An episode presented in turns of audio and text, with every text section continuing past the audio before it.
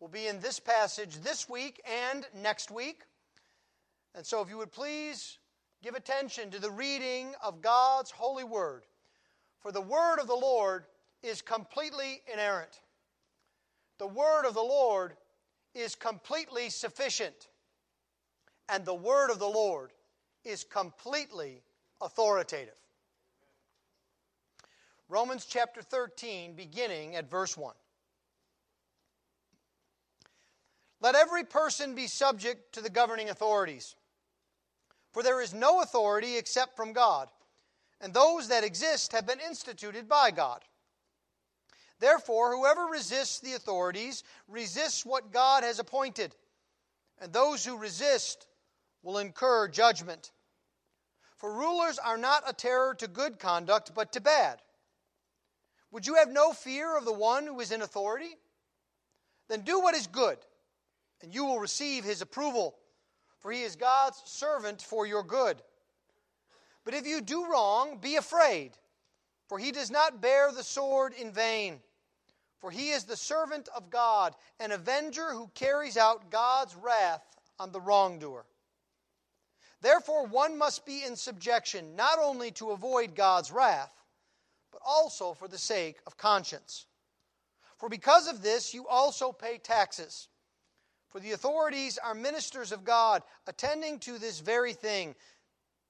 Pay to all what is owed to them taxes to whom taxes are owed, revenue to whom revenue is owed, respect to whom respect is owed, honor to whom honor is owed. Thus far, the reading of God's holy word. Let's pray for his blessing upon it.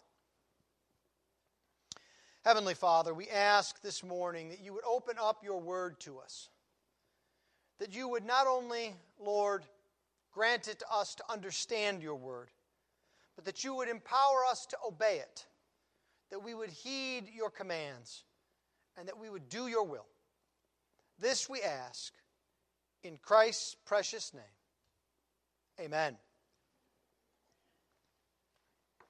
Well, we have finally moved on from chapter 12. But we are not moving out of the practical realm. Paul is still giving us instruction on how to live the Christian life.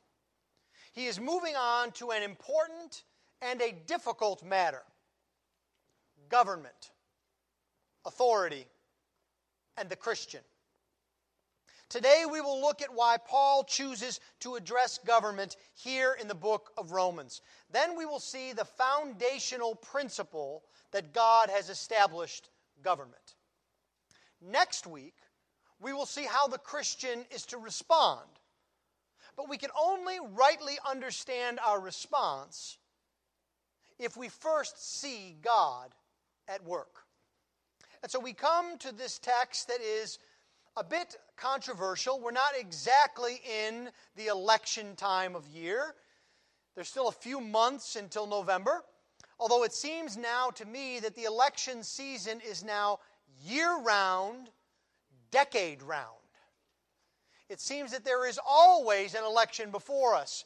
The day after an election is held, the campaigns begin for the next session. And so, this is an important thing for us to see God's perspective on government. And this morning, then, I'd like us to look at two aspects of this passage. First, we need to see the preliminary considerations that give context to this passage. And then, second, we need to see the foundational principle that government is of God. Government comes from God. Let's start then by looking at the preliminary considerations that will help us as we seek to understand and obey this passage. The first question that we would ask is why is this here? Why does Paul take up the subject of government here? After all, this is a controversial passage. And it's not just controversial in its content. No, it's controversial because of its content. It's not just the fact that we're not sure what it says, but it's controversial in the fact that it even exists at this spot in the book of Romans. So, for example, many commentators see this as an interruption into the flow of Paul's letter. They wonder why Paul turns to an earthly focus here when he has been discussing spiritual things like the law of love, both in chapter 12 and in what follows in chapter 13. Why does he turn now to the Christian's duty about earthly things? There are others who point out that Jesus' name does not even appear in this passage, as if somehow that means that the passage is unimportant or that it's not genuine. You see, this is what people do. They come to a passage that they don't want to deal with, that they don't want to obey, and they find reasons to take it out of your Bible. Now, this is an important lesson for us about the Bible. Those who want to attack the authority of the Bible will use any means at their disposal. People who do not believe in Jesus, and do not believe in his claims will suddenly be concerned that he's not mentioned enough in a passage. People will decide that Paul should have thought a certain way, and they will use that as proof that a portion of Scripture is fake, that Paul never wrote it, for example. And then, of course, there are people who decide what God should be concerned about. And when the Bible speaks to something else, then they use that to prove that a portion of the Bible is unimportant because it doesn't deal with things, according to them, that God should be dealing with. Now, in all of this, there is one common theme, and that is a rejection of the inspiration and authority of the Bible. When arguments are made that you should ignore a portion of the Bible, you need to look first at the principles. Is there an authority that is being set up above the Bible?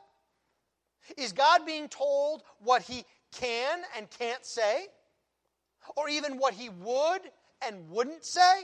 If that is the case, then you need to reject these arguments. They stand on faulty ground. They are attacking the ground of the inspiration and the authority of the Scriptures. And so, if we are to submit ourselves to the authority of the Bible, we must not go looking for ways to reject portions of it. It is an undeniable truth that as soon as you begin to take anything out of the Bible, anything goes. There is no stopping what comes out because you have just placed yourself as an authority over the Bible. Instead, what we are to do is to try to see what the Holy Spirit is telling us and why He's telling that to us in this particular place. Now, this is especially important when we come to sections of the Bible that challenge us because it is far too easy to simply say, well, of course, the Bible can't mean that. Or, I can't believe that God would actually say that. And so, therefore, we dismiss what God is saying to us.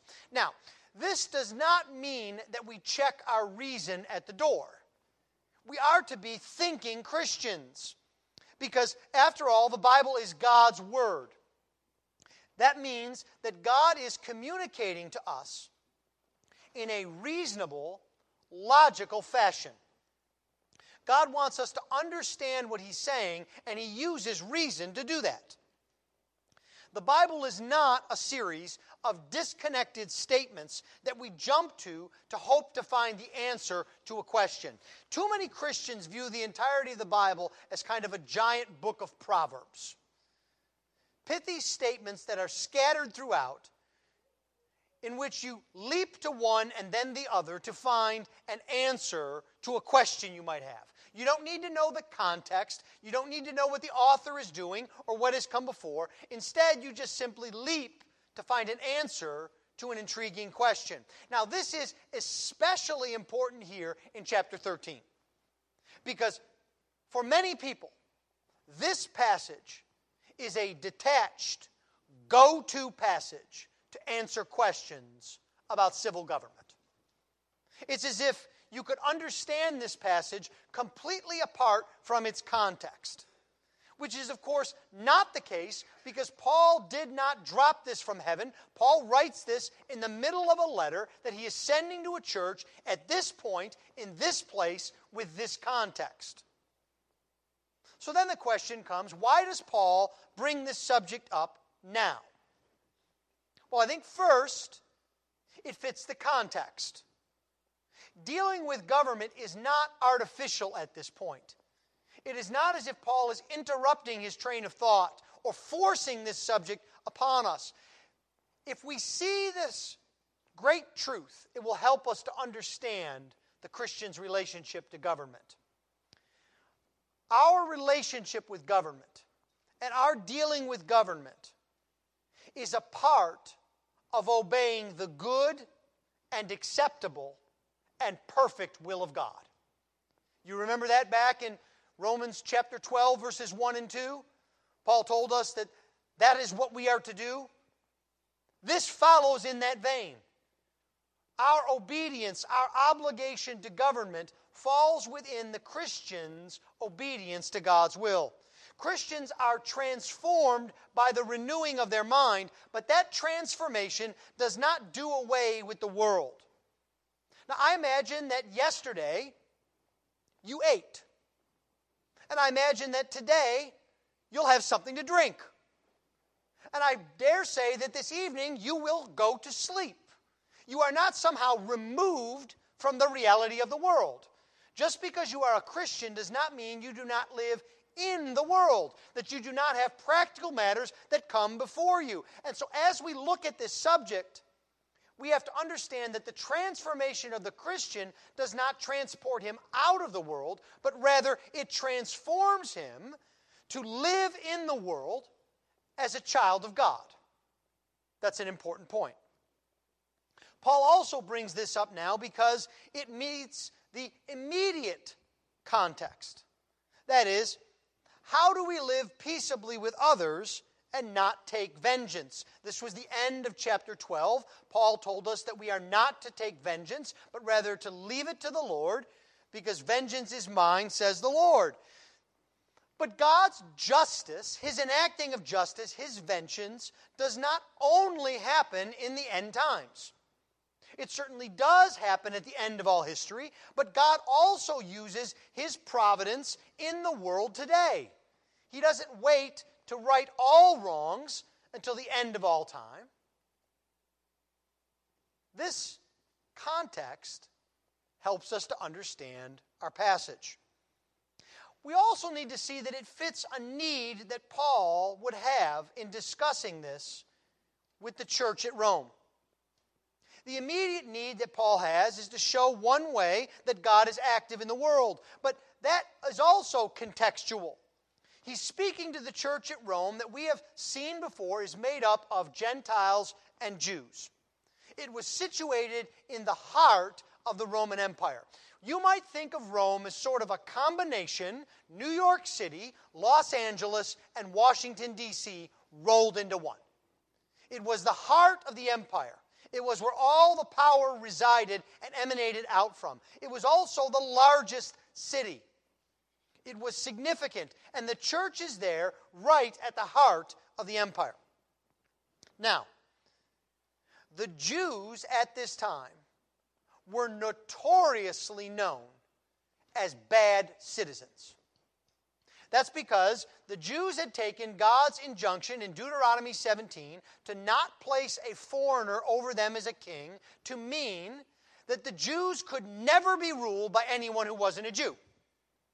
And so, therefore, they viewed as completely illegitimate any authority over them that wasn't Jewish. They thought they did not have to obey the laws, that they didn't have to listen to the king, that they didn't have to listen to the authorities because it wasn't Jewish. Now, as we step back and look at their interpretation of this passage, Deuteronomy 17, in light of history, we see that this doesn't make sense because, after all, God took the Jews out from the land and put them under foreign authorities. The Bible's very clear that that was the action of God. It was not a mistake, it was not a happenstance. They came under the Babylonians because God put them under the Babylonians. And God, through the prophet Jeremiah, told them that they were to seek the welfare of the city where they were, that they were to be good citizens. And so, as we come to the time of the rule of Rome, God has placed the Jews under Roman rule. His providence rules. Again, this is not an accident. And so, what we have here is Paul needing to give direction to Christians who might be tempted to follow in the same path as the Jews, to be the worst of all citizens in a kingdom or an empire. Instead, Paul wants to counteract this. He wants us to know as Christians that we can and we should be the best of all citizens in a state. That's why this is here.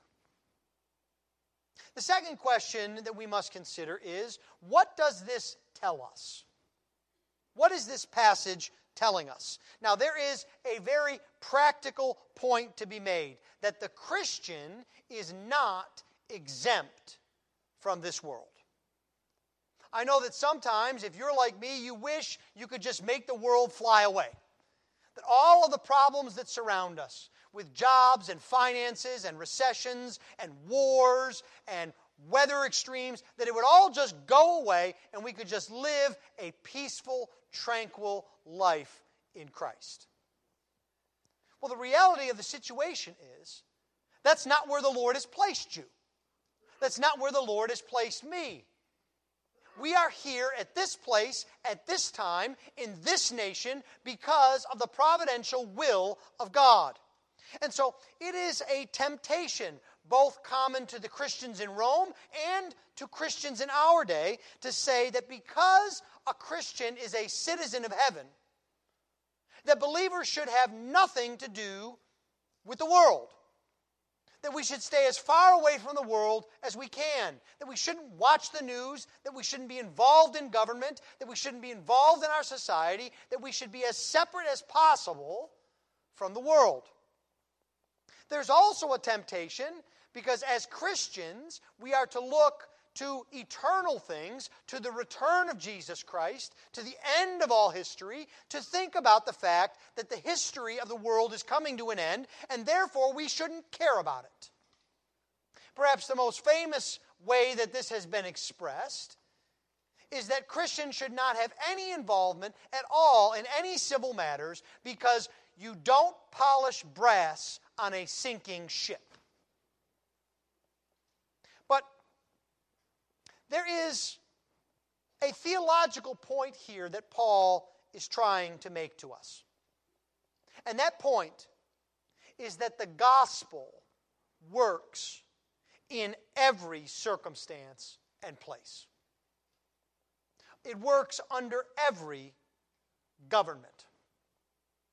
Now, this is a powerful encouragement to you and to me. It tells us that nothing in the world can stop the gospel. Not monarchies, not socialism, not communism, not dictatorships, not democracy, not plutocracy, not media driven matters. Nothing can stop the gospel of Jesus Christ. Nothing can stop you from living the gospel life. Remember that Paul is telling Christians in Rome to live the gospel life in a totalitarian state. Rome was just as totalitarian as the Soviet Union or as any other dictatorship. There were some of the trappings of laws and legality, but basically the emperor's word was law. We see this throughout history because there were more than a few emperors that went crazy. Perhaps most famously, one emperor admitted his horse to the Senate. And no one stopped him. Because they knew to say something even as commonsensical as, a horse can't be a senator, would mean they would lose their head. That's a totalitarian state. And so Paul takes up this subject for us. It is important and it is one of the most difficult things that we have to face. That is, how can we as Christians live a holy life in an unholy state? What Paul does is he gives us biblical principles as to how to live in the order of this world. Now, this is extremely practical for most of the world's Christians. It is not theoretical. For most of the world's Christians, they live without any of the freedoms that we enjoy and take for granted every single day. The rule of law, freedom of worship, representation before a judge. Most of the world does not enjoy any of these freedoms. And so it's not surprising that for most Christians, they come to this passage and find it helpful and comforting. When I was teaching in China, by far and away, these sorts of questions were the most common that I received. I could be teaching on covenant theology, or on Presbyterian government, or on baptism, and it would not matter. When the time came for questions, they all revolved around how do we live as Christians when we have a government that persecutes us? What do we do for our children?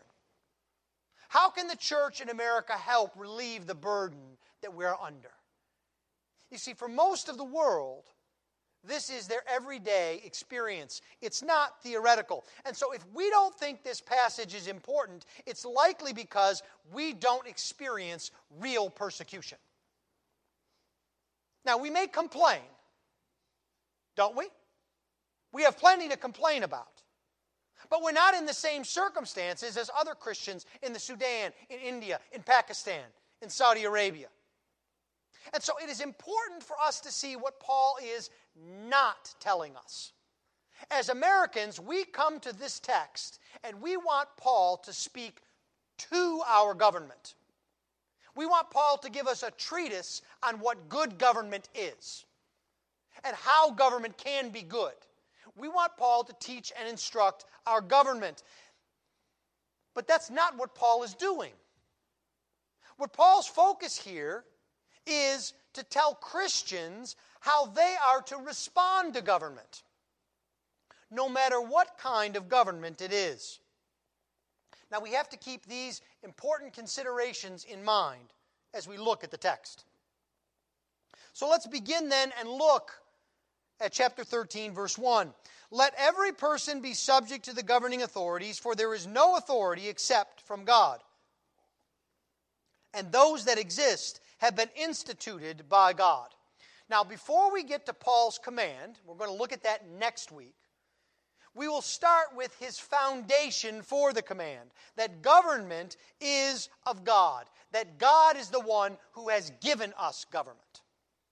Paul actually starts verse 1 with the command to us, but he quickly establishes why we should obey this particular command. It is rooted in the fact that government comes from God. So Christians are to have a certain relationship to government. But Paul tells us that the reason that is so is because government has a certain relationship to God. Paul knows the subject of government is easily abused.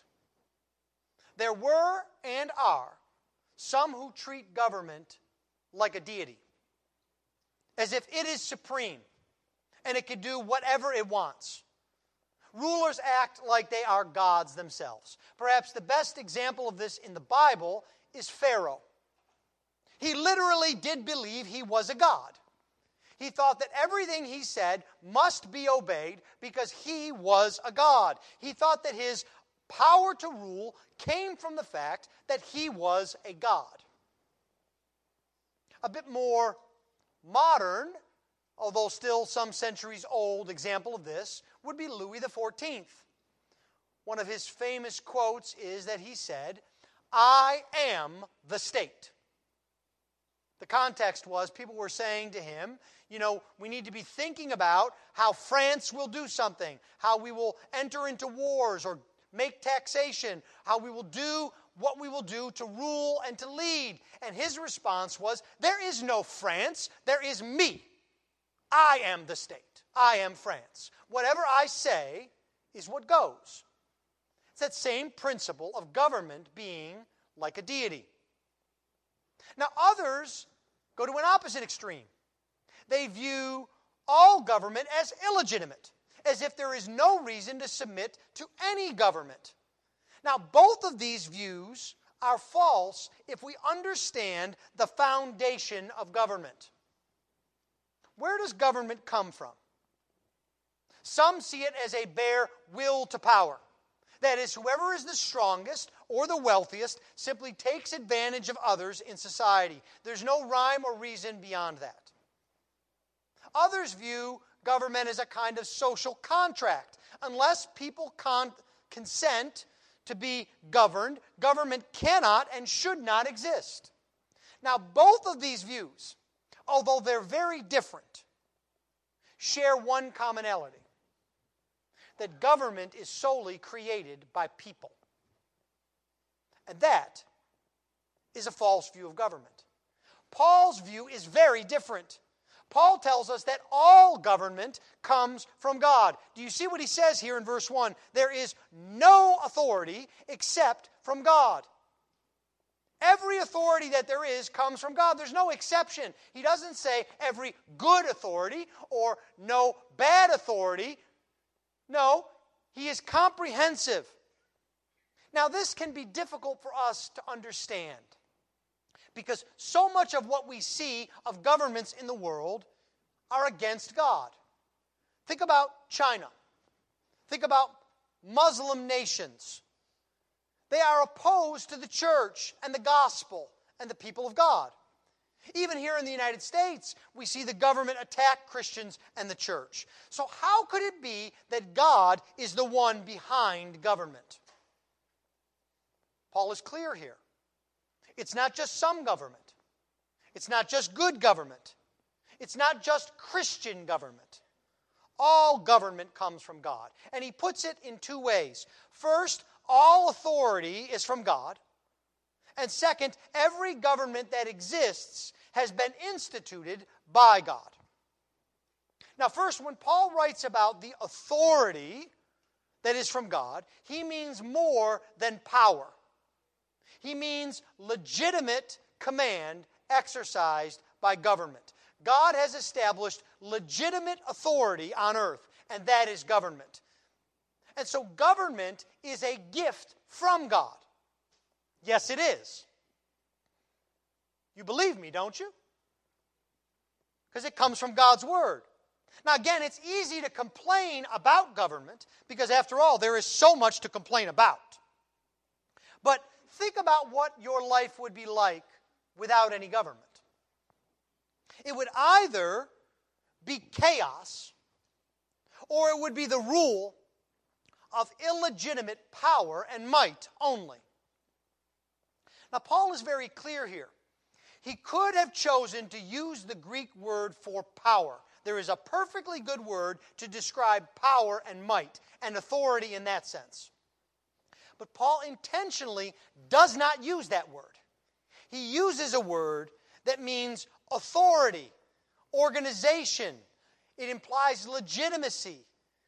Paul is not saying that any old power is government. He's saying that there are authorities established by God for governing. And he wants us to see that God has created authority on earth for our benefit. In fact, our greatest complaints against the government are when the government acts contrary to its authority and it uses raw power instead. Isn't that true? We acknowledge that without a legitimate authority, we would be in a very bad way. Now, the second thing that Paul reminds us is that those authorities that actually do exist have been instituted by God. Again, this is not a theoretical exercise. Paul is not writing a treatise on government. He says, all those governments that you see, they are instituted by God. Now, this means it is not just that they happen to come about or exist. It's not as if God is asleep at the switch or they slip through his fingers and somehow they establish themselves and God has to play catch up. No. When Paul says that God has instituted all authorities that exist, the word instituted means to direct, to appoint, to set up, to set in order. We have to understand that God, in His sovereignty and providence, establishes governments. To deny that would be to deny an attribute of God, that He is sovereign, that He governs all things. And so, therefore, we must acknowledge that government itself is not evil. It is not best to be done away with. Now, that doesn't mean that everything that government does is right or good. But we must see that government has been given to us by God. So the next question that comes to us is why has God given government? What is his purpose? If government doesn't exist apart from God, we must see that government's purpose is not distinct or apart from God's purpose. They go together. Now, again, this is easy to miss because of sin. Sin causes governments to act in ways contrary to God's purpose, just as it does for individuals. Now, this is no surprise because governments are made up of individuals.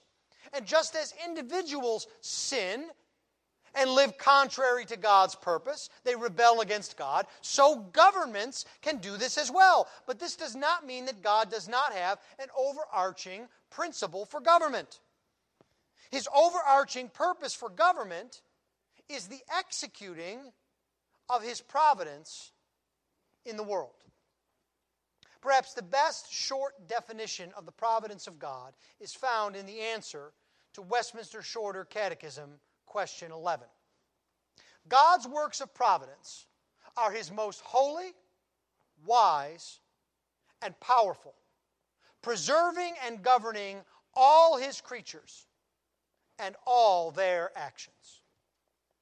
Do you hear the comprehensiveness of that definition? What is outside of the providence of God? Is it any creature in all of creation? No.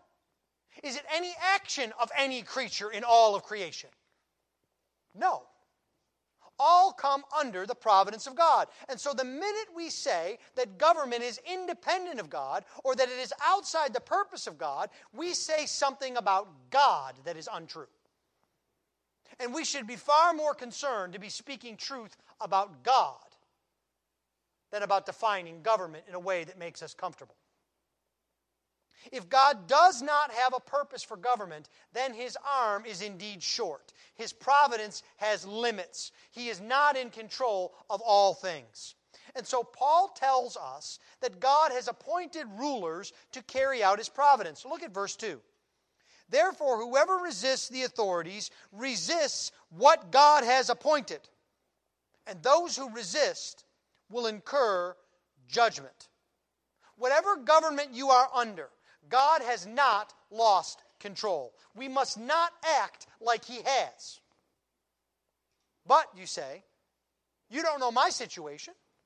My government is wicked. It treats me unjustly. It does wrong things to me. I can give you example after example of how the government does things wrong. Please, you don't need to do that.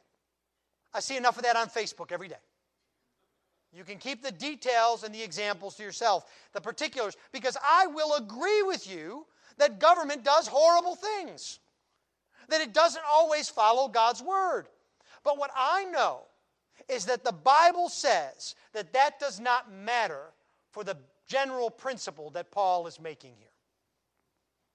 Now, how do I know that? I know that because of the example of Jesus. Jesus went before a corrupt and a wrong government. He was wrongly accused, and the government unjustly punished him because it wanted popularity, because it wanted to show its control was more important than justice. All we need to do is to go and look at the story of Jesus and Pilate. Did Jesus tell Pilate that his authority was illegitimate? Did Jesus say that Pilate had no authority? Did Jesus say, I'm walking out of here because I don't recognize you because your government is unjust and not good? No, of course not. Listen to what Jesus actually said in John chapter 19, verse 11. Jesus answered him, You would have no authority over me at all unless it had been given you from above. Do you hear that? Jesus tells Pilate that he has authority over him. How can that be? Jesus is God. He's the one who spun the universe into existence. He is without beginning and without end. He is perfect in every way. How could Pilate, a fool like Pilate, possibly have authority over Jesus? Because Jesus is the God man, He is the Messiah. He was born in a specific time, at a specific place, under a specific government. And as such, that government had authority over him. And it wasn't because Pilate was brilliant. It wasn't because Pilate did the right thing. It wasn't even because Pilate was just. We know he was unjust. It was because God had given that authority to Pilate. Now you say, How can that possibly be, Pastor? How can I possibly live with this? I want to remind you of something. You're not the only one who has to obey God. There's a biblical principle to whom much is given, much is expected. And so government needs to answer to God, not to you, not to me, not to the press. Government needs to answer to God for the way in which they carry out their authority. Now, I don't know about you, but just thinking about that makes me think I don't ever want to be a part of any government anywhere, anytime to have to face that standard. How can Jesus accept the authority of Pilate? How can I call you to do that? To accept that God has a purpose even for government? What it requires is for you to look beyond government to God's rule. You are to submit yourself to the providence of God. He has created government, He has a purpose for it. Now, does that mean that everything will go well? Of course not. We live in a world that is filled with sin, a world in rebellion against God. And so we should expect persecution. Paul has been telling us this over and over again that that is part and parcel of the Christian life. The government we have is not the government that determines your life. The government may think that's the case. You may even be tempted to think that's the case. But that's not true, Paul says.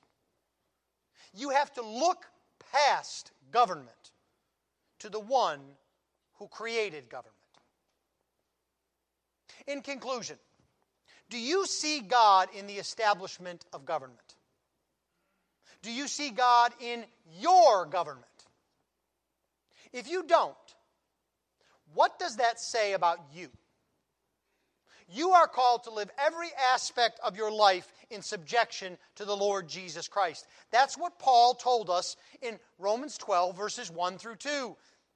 That our lives are to be in subjection to Jesus as a consequence of the great salvation that He has given to us. You do yourself no favor by trying to box off a portion of your life from God. God doesn't need your help. He doesn't need to be rescued from the fact of sinful or wicked governments. He is using all governments, even those that are wicked and sinful, to fulfill His purpose. Part of that purpose is to make his children into the image of Jesus Christ. We've already seen how Jesus responded to unjust government. Now, next week, we will look at our responsibility to respond to government. May the Lord give us the grace we need to obey his commands and to be salt and light in the world. Let's pray.